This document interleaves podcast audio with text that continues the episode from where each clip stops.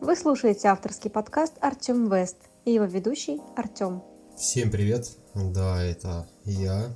Сегодня решил поднять тему как раз таки постобработки. Это касается как фотографии, так и аудиофайлов, а, любого компьютерного производства, касающегося творчества. А, ходят а, расхожие мнения, что должно быть все оригинальное. Не могу с этим до конца согласиться. Я вчера поднимал эту тему немножко в пробном выпуске. Я могу сказать на своем примере.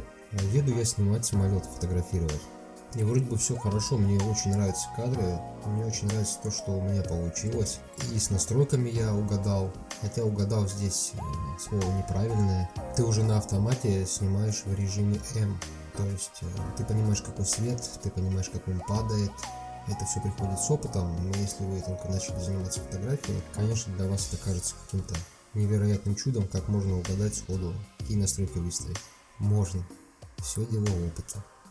Но по приезду домой ты понимаешь, что где-то ты немножко промахнулся, а, где-то тебе хочется, чтобы было немножко сочнее, где-то надо откадрировать, экспозиция была более правильной, где-то получился небольшой смаз. А кадр тебе ведь нравится сам по себе, хотя он немножко смазанный. А, для таких вещей существует и постобработка, и ничего плохого ужасного я в этом не вижу. Например, есть чудесная программа Topaz – да, для нее нужен довольно-таки не слабый компьютер, но смазы она убирает чудесным образом и какие-то мелкие дрожания и шевеления исправляет очень хорошо. У меня, по-моему, в Инстаграме есть несколько кадров, где я ее применял, и в Телеграме есть. Это первое, чем я пользуюсь. Второе, чем я пользуюсь, э, фотошопом. Хотя, если говорить честно, дело до самого фотошопа не доходит. У меня со всеми моими задачами справляется RAW камера. Справляется она отлично, это подкорректировать немножко цвет, посмотреть гистограмму, где ушло, где свалилось, где провалилось, а где наоборот идет вверх. Теперь касаемо музыкальной части, да. Вот я пишу сейчас подкаст, очередной выпуск, да, на тему постобработки фотографий, аудиофайлов. Если я выложу то, что пишется изначально, это будет практически неслушабельно. Не потому, что у меня плохая дикция или плохая речь. Нет. Хотя, конечно, она не идеальна. Я продолжаю заниматься и прежде чем сесть записывать очередной выпуск, естественно, я сделал зарядку артикуляционную, дикционную. Ну, просто для того, чтобы мне было проще с вами разговаривать. Но почему будет просто неслушабельно? Так как а, микрофон мой все направленный, он прекрасно слышит звуки ноутбука, да, и я не идеален каждый вздох, если это можно так назвать, вы будете слушать э, в этом выпуске. И вам неприятно, и мне не очень комфортно из-за того, что я даю не э, самого высокого уровня контент, если хотите, да, не очень модное слово. А мне хочется давать с каждым разом что-то лучше и лучше. Поэтому для обработки аудио у меня тоже есть несколько программ. Это Audacity, в котором я, собственно, сейчас записываю это. И хочу заметить, что это бесплатный софт. То есть ни копейки денег э, с вас за него не возьмут. Вы можете вполне официально зайти на сайт и скачать его. И с Amplitude, э, там я просто свожу подводку, основной голос и корректирую какие-то небольшие шероховатости, которые остаются после аутитюда.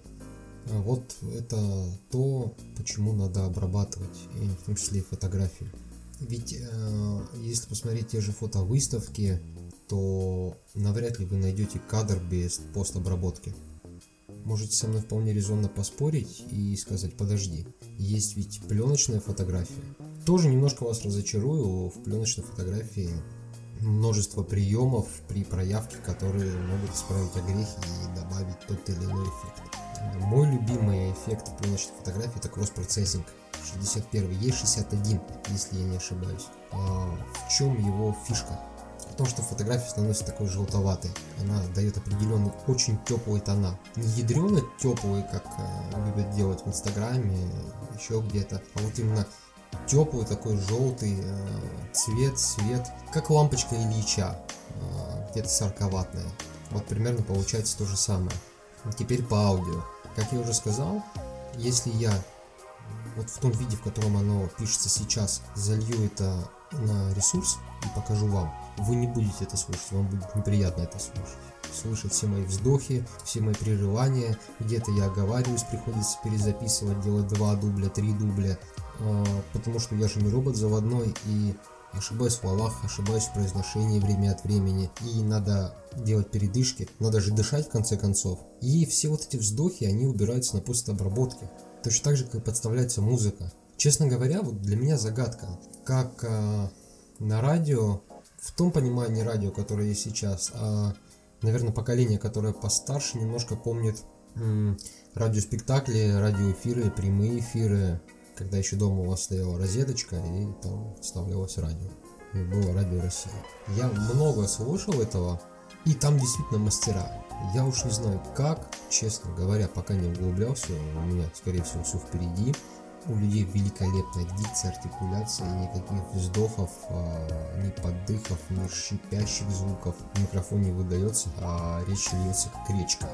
Надо этот вопрос изучить, немножко не понимаю, как это делалось. Хотя, если брать э, музыку, то мы все прекрасно знаем, что еще во времена Квинов уже применялись обработки, и пленка обрабатывалась, магнитная пленка обрабатывалась, а микшером перезаписывалась. Но я не музыкант, я не буду лезть в дебри сюда, потому что могу наговорить чего-нибудь не того. А потом меня совершенно справедливо запинают, скажут, дорогой друг, куда ты влез? Про фотографию мы поговорили, почему ее надо обрабатывать. Я вас уверяю, фотографию обрабатывать надо. Вы не найдете ни на одной выставке ни одной э, фотографии, которая не обработана. 99,9% фотографий э, распечатанных э, с пленки, с цифровых носителей подвергаются обработке. И это делается совершенно справедливо. Конечно, не надо дорисовать заново фотографию, но тогда вы не фотограф, тогда вы художник. Что тоже не умаляет достоинства, да? Художники это люди, которые зачастую намного лучше видят свет, намного лучше понимают, как он ложится и работают напрямую с масштабом. Касаемо подкастов, я вам тоже объясню, почему надо обрабатывать, потому что вам точно не захочется слышать исходник, это будет неприятно, неинтересно и не весело. Не информативно, самое главное. Будут делаться акценты на вздохе и какие-то шипящие, шипящие звуки. Вот как сейчас даже шипеля его немножко. Касаемо музыки. Музыка тоже вся подвергается обработке. Сейчас просто возможностей больше для этого. Сейчас есть э, очень много софта, есть очень много программ, профессиональные микшеры, да чего только нету. Выбирайте что угодно. Единственное, я сам не использую пиратский софт и вам не советую.